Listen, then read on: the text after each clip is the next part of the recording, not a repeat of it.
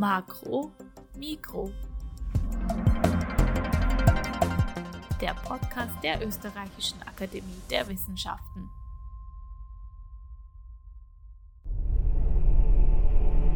Der Papst ist tot. Und als wäre das nicht schon schlimm genug, schwebt eine noch nie dagewesene Bedrohung über dem Vatikan und der katholischen Kirche.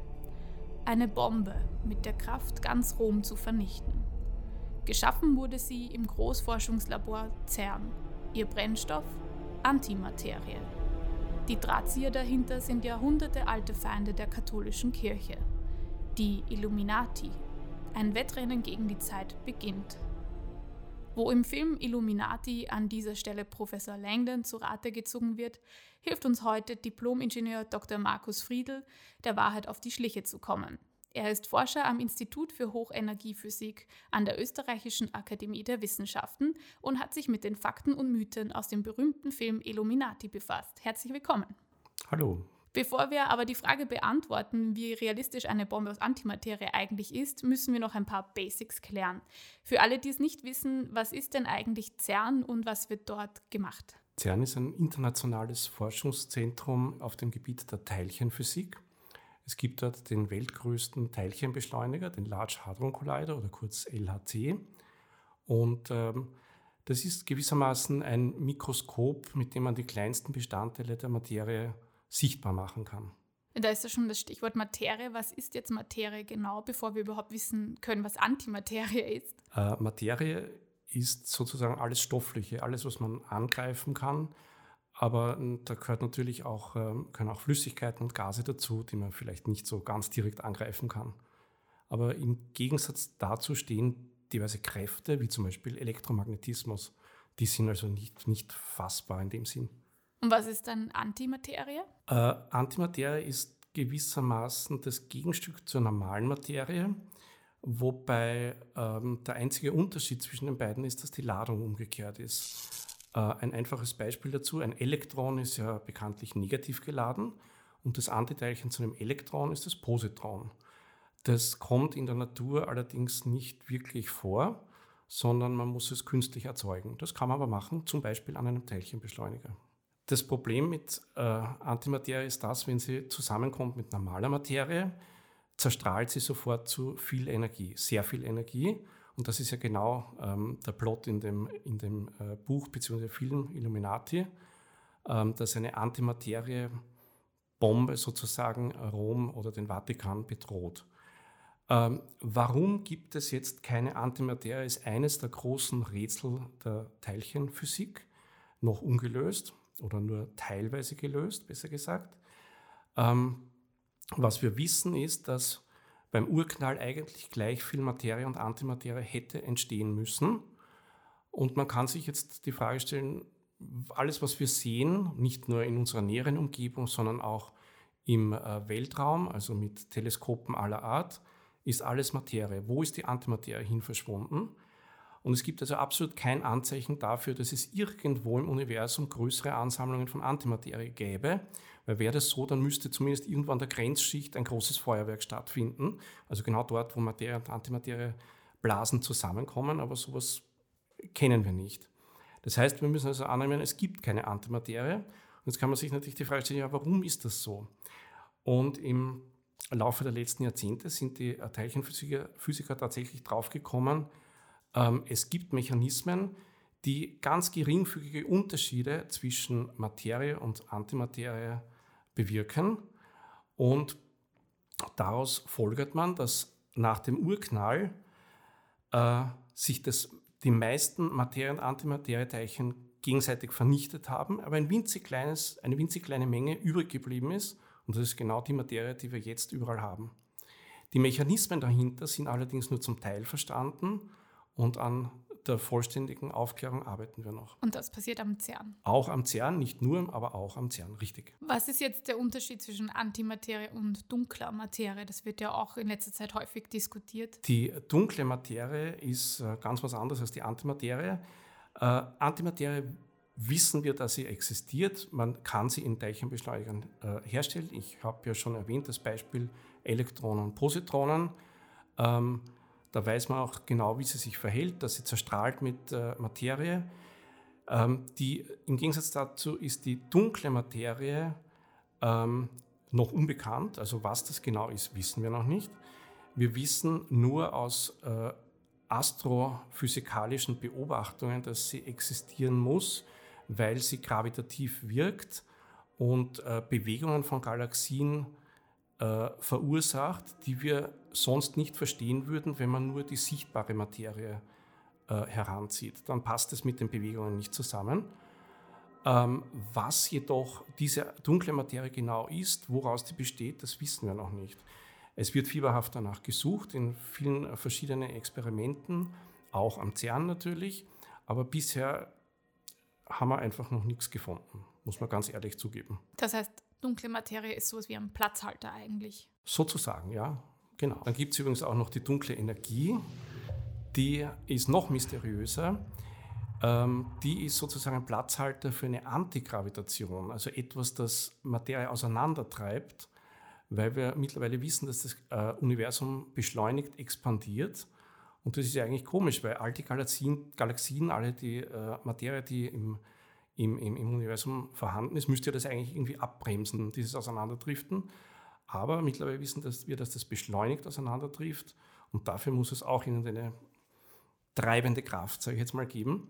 Und die nennt man, weil man es einfach nicht besser weiß, momentan dunkle Energie. Sehr mysteriös. Sehr mysteriös, ja. Kommen wir vielleicht wieder ein bisschen zurück zu dem Film. Wie realistisch ist jetzt die Bombe in Illuminati, die ja auf dieser Antimaterie aufbaut? In äh, Buch bzw. Film Illuminati geht es um ein Viertelgramm Antimaterie, die da in einem sehr handlichen Behälter, also der passt äh, in, in einen, eine Reisetasche locker rein, äh, gefangen gehalten wird. Ein Viertelgramm klingt jetzt nicht nach viel, aber wenn ein Viertelgramm Antimaterie und ein Viertelgramm Materie zusammenkommen, macht es einen sehr großen Rums. Also da ist Rom Geschichte. Wirklich nicht nur Vatikan, sondern ganz Rom weg einfach. Also das hätte tatsächlich eine ungeheure Sprengkraft. Ähm, allerdings liegt die Schwierigkeit darin, ein Viertelgramm Antimaterie erstens mal herzustellen und zweitens auch aufzubewahren. Also ja, es wird am CERN auch an Antimaterie geforscht, gibt da eigene Experimente dafür, aber da geht es um Billionstel Gramm und ja, es wird auch versucht, das zu speichern. Allerdings äh, sind das ähm, haushohe Gerätschaften, die dazu nötig sind, um Billionstel Gramm zu speichern. Also zumindest auf die nächsten Jahrzehnte sehe ich da kein Gefahrenpotenzial davon ausgehen. Und wie lange würde es dauern, ein Viertelgramm Antimaterie überhaupt herzustellen? Äh, nach dem aktuellen Stand der Dinge Jahrhunderte oder gar Jahrtausende. Okay, also sind wir safe für eine Zeit. Also zumindest nach, heutigen Sicht, nach heutiger Sicht der Dinge mache ich mir keine Sorgen. Also da gibt es, glaube ich, in den nächsten Jahrzehnten andere Probleme der Menschheit. Im Film behauptet die Atomphysikerin Vittoria Vetra ja auch, dass Antimaterie eine gute alternative Energiequelle sein kann. Naja, im Prinzip ist das schon richtig, nur man muss ja sich auch die Frage stellen, wo kommt diese Antimaterie denn her? Wie, wie kann man die erzeugen? Und auch da ist es da momentan so, dass die Erzeugung dieser Antimaterie sehr, sehr, sehr viel mehr Energie braucht, als dann drinnen steckt. Also ist das keine, keine positive Energiebilanz nach heutiger Sicht der Dinge. Wie das in ein paar hundert Jahren aussehen wird, traue ich mir natürlich nicht vorherzusagen. Aber momentan ist es einfach Fiktion. Am CERN wurde ja auch gedreht für den Film, aber nicht alle Szenen, die man im Film sieht, sind dann auch tatsächlich am CERN gedreht worden. Wissen Sie, was davon real ist und was Fiktion? Also, wenn ich mich richtig erinnere, war eine Szene, die neben dem Atlas-Experiment gedreht wurde, also wo man einen riesengroßen Detektor, den Atlas-Detektor sieht, der tatsächlich real existiert. Äh, und zu dem Zeitpunkt, wo der Film gedreht wurde, war der Large Hadron Collider gerade kurz vor der Fertigstellung, war aber noch nicht in Betrieb. Das heißt, man konnte da völlig gefahrlos äh, filmen. Es wurde der Kontrollraum, also wo die Physiker drinnen sitzen und das Ganze steuern, wurde irgendwie gleich neben dem Detektor lokalisiert, was natürlich völlig unrealistisch ist. Wieso? Wenn das Ganze in Betrieb ist, ist da unterirdisch kein Mensch, weil es einfach zu gefährlich wäre. Da ist ja doch ähm, ein fetter Teilchenstrahl, der die Energie eines ausgewachsenen Eisenbahnzuges hat. Und natürlich ist der unter Kontrolle und kommt normalerweise auch nicht aus. Aber aus Sicherheitsgründen ist da einfach, hat da niemand zu sein, wenn das Ding eingeschaltet ist. Es gibt ja auch eine sogenannte äh, Synchrotronstrahlung. Das ist so gewissermaßen ein bisschen ein, naja, sagen wir mal, Nebenprodukt von diesem ganzen Beschleuniger. Das wäre auch nicht super gesund, da unten zu stehen. Also kurzum, wenn das Werkel läuft, ist da unten niemand. Und daher ist auch der Kontrollraum natürlich nicht da unten, sondern ist oberirdisch. Im Buch steht auch, dass es im CERN ein Indoor Skydiving gibt. Stimmt das? Ich habe es schon lange gesucht und leider nie gefunden. Schade. genau. Also das heißt eigentlich, so cool wie jetzt im Film dargestellt ist, CERN nicht oder irre ich mich? Also am CERN gibt es sehr viele Superlative, ähm, die natürlich nicht alle in dem, in dem Film und dem Buch dargestellt werden. Äh, Im Buch gibt es ja auch noch ein Überschallflugzeug, das dem CERN gehört. Also auch das gibt es leider nicht. Aber selbst wenn, wäre das wahrscheinlich nicht für einfache Menschen nicht zugänglich. Anyway, der CERN hat äh, viele andere Superlative. Dieser schon besagte Large Hadron Collider ist ja der weltgrößte Teilchenbeschleuniger, der ist 27 Kilometer im Umfang. Ähm, dort werden die Protonen, die da im Kreis fliegen, auf nahezu Lichtgeschwindigkeit gebracht. Wenn ich sage nahezu, heißt das 99,999999 Prozent der Lichtgeschwindigkeit. Also viel fehlt nicht mehr, aber die Lichtgeschwindigkeit selbst kann man natürlich nicht erreichen, weil dafür unendlich viel Energie notwendig wäre. Aber wir sind schon sehr knapp dran. Und äh, das ist natürlich die welthöchste Energie für alle Teilchenbeschleuniger, die es gibt.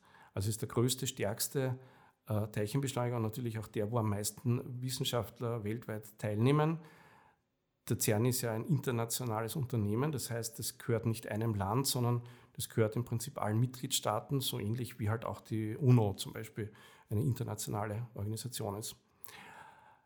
Nebenbei bemerkt hat dieser ähm, Large Hadron Collider auch, ähm, ist auch der größte Tiefkühlschrank der Welt, weil der nämlich nahe dem Nullpunkt, dem absoluten Nullpunkt äh, betrieben wird, bei minus 271 Grad Celsius, ähm, weil das notwendig ist, um supraleitende Magnete zu kühlen die natürlich auch zu den stärksten gehören, die es gibt und so weiter und so fort. Man könnte jetzt eine lange, eine lange Liste von Superlativen fortsetzen, die natürlich in der Form nicht im äh, Illuminati auf, ähm, erscheinen. Sie haben ja auch gerade gesagt, äh, Magnete. Es ist ja auch, glaube ich, der größte Magnet der Welt im CERN. Es sind die stärksten und größten Magneten, die es gibt. Stärksten im Sinne von magnetischer Feldstärke. Ähm, die sind nämlich deshalb notwendig, weil kein Teilchen und auch keine Materie freiwillig auf einer Kreisbahn bleibt, sondern die muss dazu gezwungen werden. Und äh, genauso wie wenn man einen Fußball irgendwo hinschießt, geht, fährt er ja auch nicht im Kreis. Also man schneidet ihn so an vielleicht, aber das können nur die wirklichen Profis. Ähm, und genauso ist es mit den Protonen. Die würden natürlich am liebsten geradeaus fliegen und man muss sie durch ein sehr starkes Magnetfeld dazu zwingen, im Kreis äh, zu fliegen.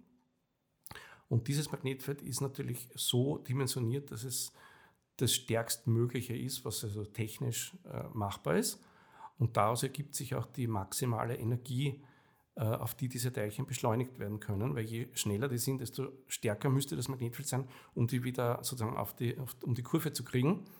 Und da ist halt das technische Limit bei ähm, ungefähr 8 Tesla. Das klingt jetzt nicht sehr viel, aber ähm, das ist immerhin äh, ein zigtausendfaches des Erdmagnetfelds. Oh, okay, das ist ordentlich. Das muss man natürlich auch so genau steuern können, dass diese Teilchen wirklich auf der Kreisbahn bleiben und eine ganze Runde schaffen. Das ist nicht so selbstverständlich, zumal diese Teilchen ja äh, fast mit Lichtgeschwindigkeit unterwegs sind.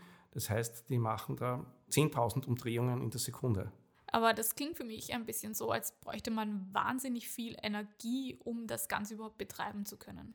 Das ist im Prinzip richtig, wobei das gar nicht so sehr an den Magneten selbst liegt, weil die sind ja eben supraleitend. Und Supraleitung bedeutet, dass ähm, der elektrische Widerstand verschwindet bei einer sehr geringen Temperatur. Also rein aus elektrischer Sicht sind die perfekt, weil die haben keine Verluste. Nur, das Problem ist, wie kommen wir denn auf diese Temperatur runter? Das braucht die Energie. Also der Kühlschrank braucht die Energie. Äh, es sind da über 100 Tonnen flüssiges Helium drin und das muss man halt mal auf die Temperatur bringen. Das braucht die viele Energie. Also die, die Kühlleistung steckt da drinnen. Ja, der Energieverbrauch von dem Large Hadron Collider ist äh, in der Größenordnung von 150 Megawatt. Das ist ganz schön ordentlich. Was ja auch immer öfters wieder hochkommt, ist so die Sorge, dass schwarze Löcher im, im CERN entstehen könnten. Wie realistisch ist das? Ich habe das tatsächlich jetzt schon äh, zum, also am CERN habe ich das schon zum zweiten Mal erlebt, dass äh, da diese, die Bevölkerung oder gewisse, sagen wir mal, Boulevardmedien äh, derartige Sorge äußern. Ich war schon vor über 20 Jahren äh, mal für ein paar Monate am Massachusetts Institute of Technology und habe dort mitgeholfen, den, äh, einen, einen, den Relativistic Heavy Ion Collider, den RIC in äh, Brookhaven, ein Forschungszentrum auf Long Island, ähm, aufzubauen. Und da war genau das gleiche Trara. Also die, der Boulevard hatte Sorgen, dass da irgendwie wir alle verschluckt werden von einem schwarzen Loch. Ich halte das für eine reine Panikmache. Und offensichtlich, wir würden ja nicht da sitzen, wenn das tatsächlich wahr geworden wäre. Das heißt, es kann zu 100 Prozent ausgeschlossen werden, dass das nicht passiert. Also 100 Prozent, so weit lehne ich mich nicht aus dem Fenster, aber 99,999999 traue ich mir zu sagen. Es ist ja auch oft so noch zusätzlich zu den schwarzen Löchern immer die Rede von weiteren Dimensionen. Kann man die irgendwie mal vielleicht in Zukunft nachweisen? Also da muss ich ehrlich gestehen, bin ich zu wenig Physiker. Ich bin ja eigentlich kein Physiker, also ich bin ja gar kein Physiker, sondern ähm, Elektrotechniker. Ähm, ja, die Physiker also sagen in der Theorie ähm, viele Dimensionen voraus, aber da gibt es sehr viele verschiedene Theorien mit verschiedenen Anzahlen an Dimensionen. Ich kann es mir nicht vorstellen. Also ich Vier Dimensionen geht gerade noch, also drei räumliche und eine zeitliche, aber alles darüber hinaus sprengt natürlich die menschliche oder zumindest meine Vorstellungsgabe. Ähm, ob man sowas jemals wird nachweisen können oder messtechnisch erfassen, ich traue es mir nicht sagen. Aber das ist jetzt nichts, was ich mir irgendwie übermorgen erwarte. Abschließend kann man noch zusammenfassen, vielleicht, dass einige Geräte und Technologien im CERN entstanden sind und wir das dem CERN zu verdanken haben. Können Sie da ein paar Beispiele nennen? Ja, gerne. Seit einigen Jahren gibt es bei Wiener Neustadt äh, einen Teilchenbeschleuniger, also in Österreich, der äh, eine medizinische, vorrangig medizinische äh, Zielsetzung hat, das MedAustron. Ähm, dort werden nämlich Krebspatienten bestrahlt, also Tumore bestrahlt, bösartige Tumore bestrahlt und damit zerstört. Ähm, natürlich, da will keiner freiwillig hin, klar. Ich meine, wer geht schon freiwillig in ein, Krankenhaus oder was ähnliches? Aber wenn man es mal braucht, ist es sicher nicht schlecht, sowas zu haben. Und ähm, dieser Beschleuniger wurde mit Hilfe vom CERN oder mit Technologie vom CERN und mit Know-how vom CERN errichtet. Es war tatsächlich so, dass also vor zehn Jahren äh, die Hälfte der Belegschaft, die das geplant hat, am CERN gesessen ist und dort mit den Experten, mit den Beschleunigertechnikern und Ingenieuren das äh, geplant hat. Also ohne CERN gäbe es auch diesen Beschleuniger nicht. Ähm, es gibt dann auch diagnostische Verfahren in der Medizin, die basieren auf Detektoren, die ursprünglich für, die, für Forschungszwecke gebaut oder entwickelt wurden. Aber noch sehr viel trivialer, äh, was, man, was die wenigsten wissen, das World Wide Web wurde am CERN erfunden. Man glaubt ja gerne, dass das Internet eine US-amerikanische Erfindung ist, ähm, wobei man hier unterscheiden muss zwischen Internet im Sinne einer Netzwerkinfrastruktur, ja, die ist tatsächlich amerikanische, amerikanischen Ursprungs, aber das World Wide Web, also das, was wir mit einem Browser heute auf Webseiten äh, ansurfen, das wurde im Jahr 91 am CERN entwickelt. Und zwar von einem äh, Herrn Tim Berners-Lee, der sich äh, Gedanken darüber gemacht hat, wie können Physiker, Wissenschaftler, Ingenieure, die an verschiedenen Orten der Welt sitzen, effizient miteinander kommunizieren, damals in Schrift und Bild. Natürlich so Plugins, Flash und was weiß ich, was da heute alles gibt, gab es natürlich am Anfang nicht. Es war halt äh, Hypertext, also mit anklickbaren Links, die weiterführen und Text und Fotos dazu oder Bilder dazu. Das gab es am Anfang schon. Und ja, wie wir wissen, hat sich das durchgesetzt. Gott sei Dank. Also ich glaube, ich spreche für viele, wenn ich sage, dass ich lieber die äußerst geringe Chance eines schwarzen Loches in Kauf nehme und dafür das Internet habe, als eben ohne Internet leben zu müssen. Ja, vielen Dank, dass Sie sich heute Zeit genommen haben und gerne. uns gezeigt haben, wie cool CERN eigentlich ist. Bitte gerne. Das war Makro Mikro, heute mit dem Elektrotechniker und Forscher Diplom-Ingenieur Dr. Markus Friedl. Weitere spannende Folgen rund um die Wissenschaft finden Sie auf oeaw.ac.at slash makro-mikro und natürlich auch auf allen gängigen Podcast-Plattformen. Wenn Sie uns dort auch ein Like hinterlassen oder Makro-Mikro weiterempfehlen, freuen wir uns natürlich besonders. Ich bin Iris Böhm, vielen Dank fürs Zuhören und bis zum nächsten Mal.